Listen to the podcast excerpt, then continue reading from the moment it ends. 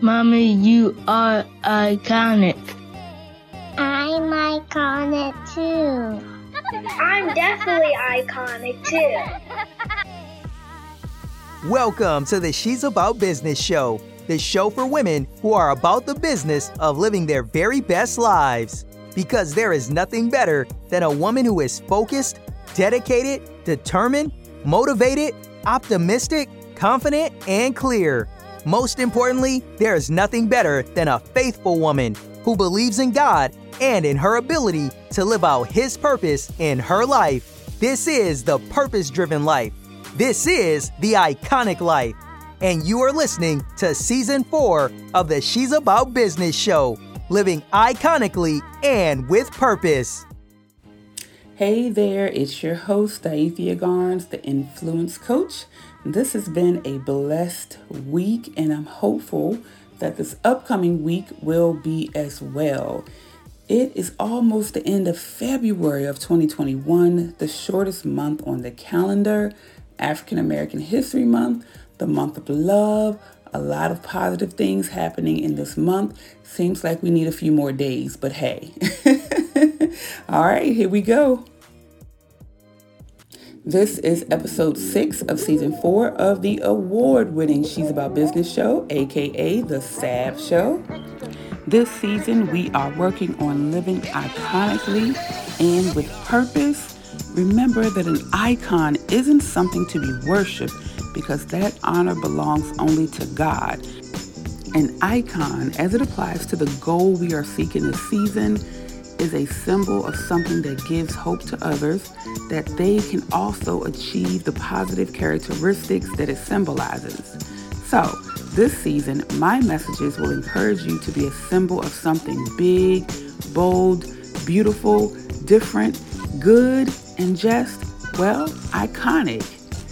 Of course, as always, giving all honor to God for all of his amazing blessings and my Savior, Jesus Christ, just for being who he is. and of course, thanks to all of you, my fabulous sisters and fabulous fellas, for tuning in and for supporting the show on the various platforms such as Facebook, iTunes, Podomatic, TuneIn, Spotify, Luminary, Google Podcasts, and of course, YouTube. Also, don't forget to connect with me on Instagram. You can send me a shout out or mention the show at She's About Business and I will mention you or give you a shout out right back. Hey, ladies, it's time to kill it. This week's topic is being a follower who's willing to lead and a leader who's willing to follow. So, I promise to those who feel like I ramble, this message will be short. To those who want longer episodes, I apologize for the short episode.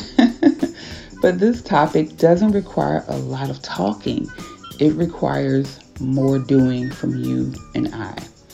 Leaders are no different than followers, I say. You know, they sometimes wake up in the morning feeling less than motivated.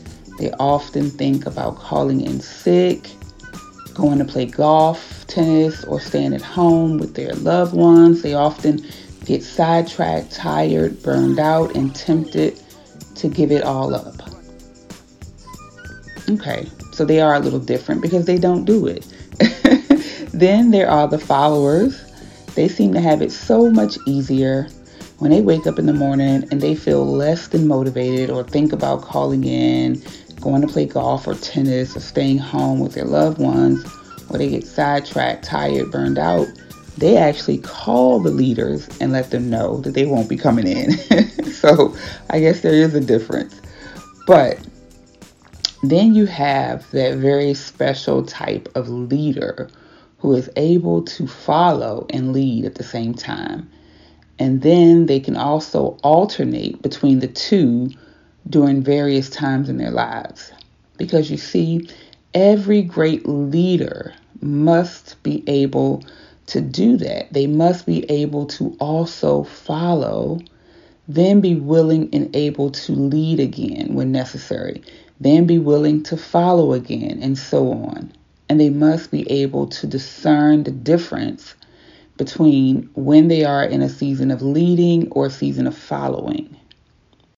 And once they are able to do this consistently, once this ability to navigate back and forth between leading and following has become easy and normal for them, right? They transcend to a place where no matter what role they are filling at any given time, they will always be respected and revered as a leader. These people make the great leaders who are known in history, the icons of history, the icons of leadership. Now, on the other hand, the worst leaders believe that being a follower is bad. And so they set out to prove what a great leader they are, and they refuse to listen to the perspectives or feedback from other people, especially if they perceive these people to be underneath them. Or they simply seek to use people as pawns to do their will, like some little underpaid, underloved servants, right? because to them, you know, that's what leaders do. They micromanage, lead with an iron fist, give directions, and expect results with little care of the effects on the human elements in all of us. Leaders, their decisions, their directions affect the people underneath them, but they don't care about that sometimes. And we find these types of people in businesses and government positions and in homes, unfortunately, because many people try to parent or operate within their family groups the same way. In our interactions with people, we are fueled by two things either fear or love. As a leader in your family, your greatest fuel should always be love. If you are loving your family, but the results that you get are not love, because that's what they should be, right? If you have something to express an opinion on or to give input on, or you have rules to set, ask yourself when it's all said and done, what was the outcome? If folks ended up hurt and upset, and they always seem to end up upset when you come in with your quote unquote form of love, then maybe you need to reconsider. Maybe you are acting out of your own fear of not being heard, appreciated, loved, or even a fear for their safety, which is, is great, but it's no justification for your fear to cause other people pain or put fear in them, or your feelings making other people uncomfortable. Eventually, no one will want to be around you. These types of leaders end up spending a lot of time alone. Their businesses have high turnover rates, and they very rarely go on to be great leaders. Let's talk really quickly about the prophet Elisha. That is Elisha, E L I S H A. He was the prophet God chose as the successor to Elijah, J A H who was probably one of the greatest prophets in the Bible. And Elijah, J A H, is also one of the most well known because he was an iconic prophet and leader.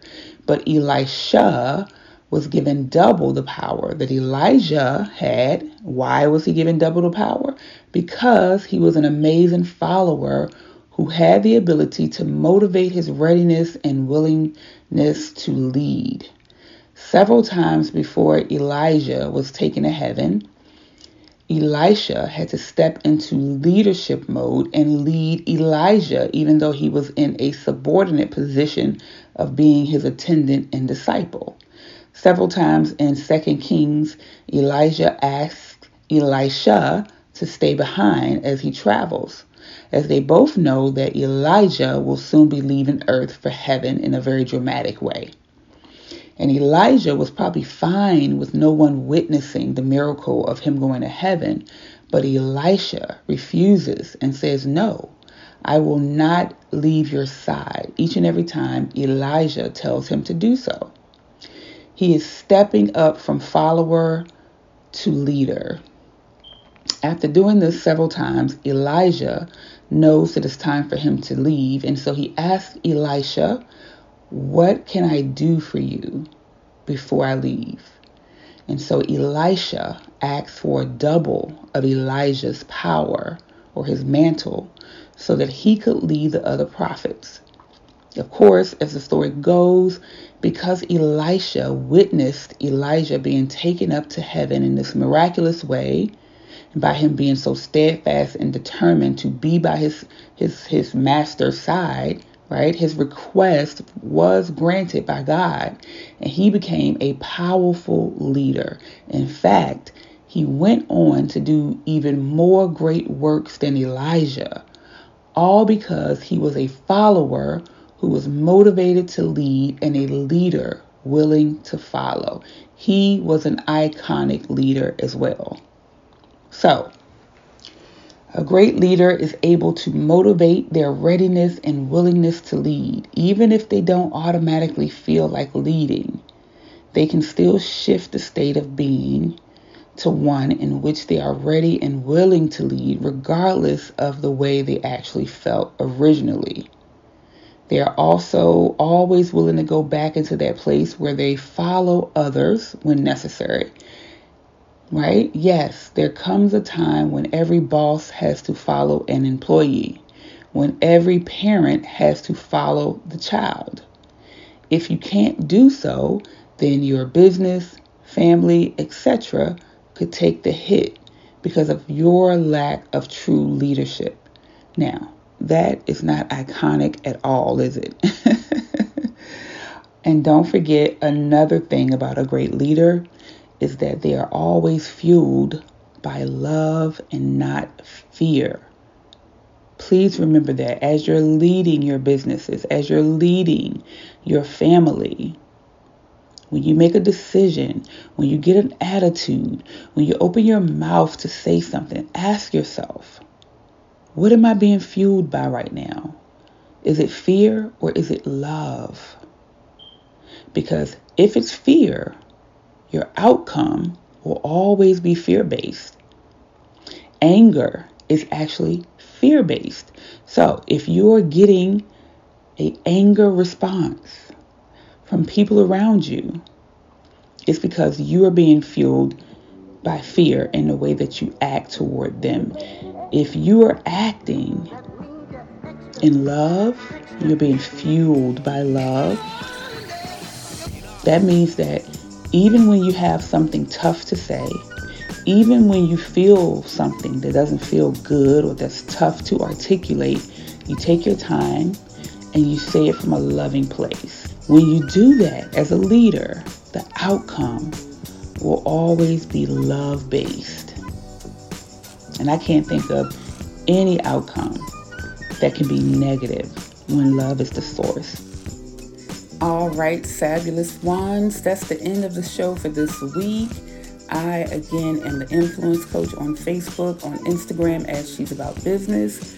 So, I hope you guys enjoyed this episode and are committed to being followers who are willing to lead and leaders who are willing to follow. Thanks so much again for all the support, and don't forget that it's so very important to me and to the show that you leave a rating or review on the platform of your choice. And I appreciate all of you who have taken the time to do that so far. Thank you, thank you, thank you. And if you're listening on Podomatic, iTunes, Google Podcasts, TuneIn, Spotify, Luminary, Podbean, or any of the other platforms, please review and share the show. And if you're listening on YouTube on the She's About Business channel, please subscribe, share, and like. And don't forget that I have amazing content on the She's About Business Roku channel, which you can't find anywhere else. And you can check that out on your favorite streaming device. All right, until next week, let's work at living iconically and with purpose. And remember, as always, that we are on this journey together. I love you guys. Mwah.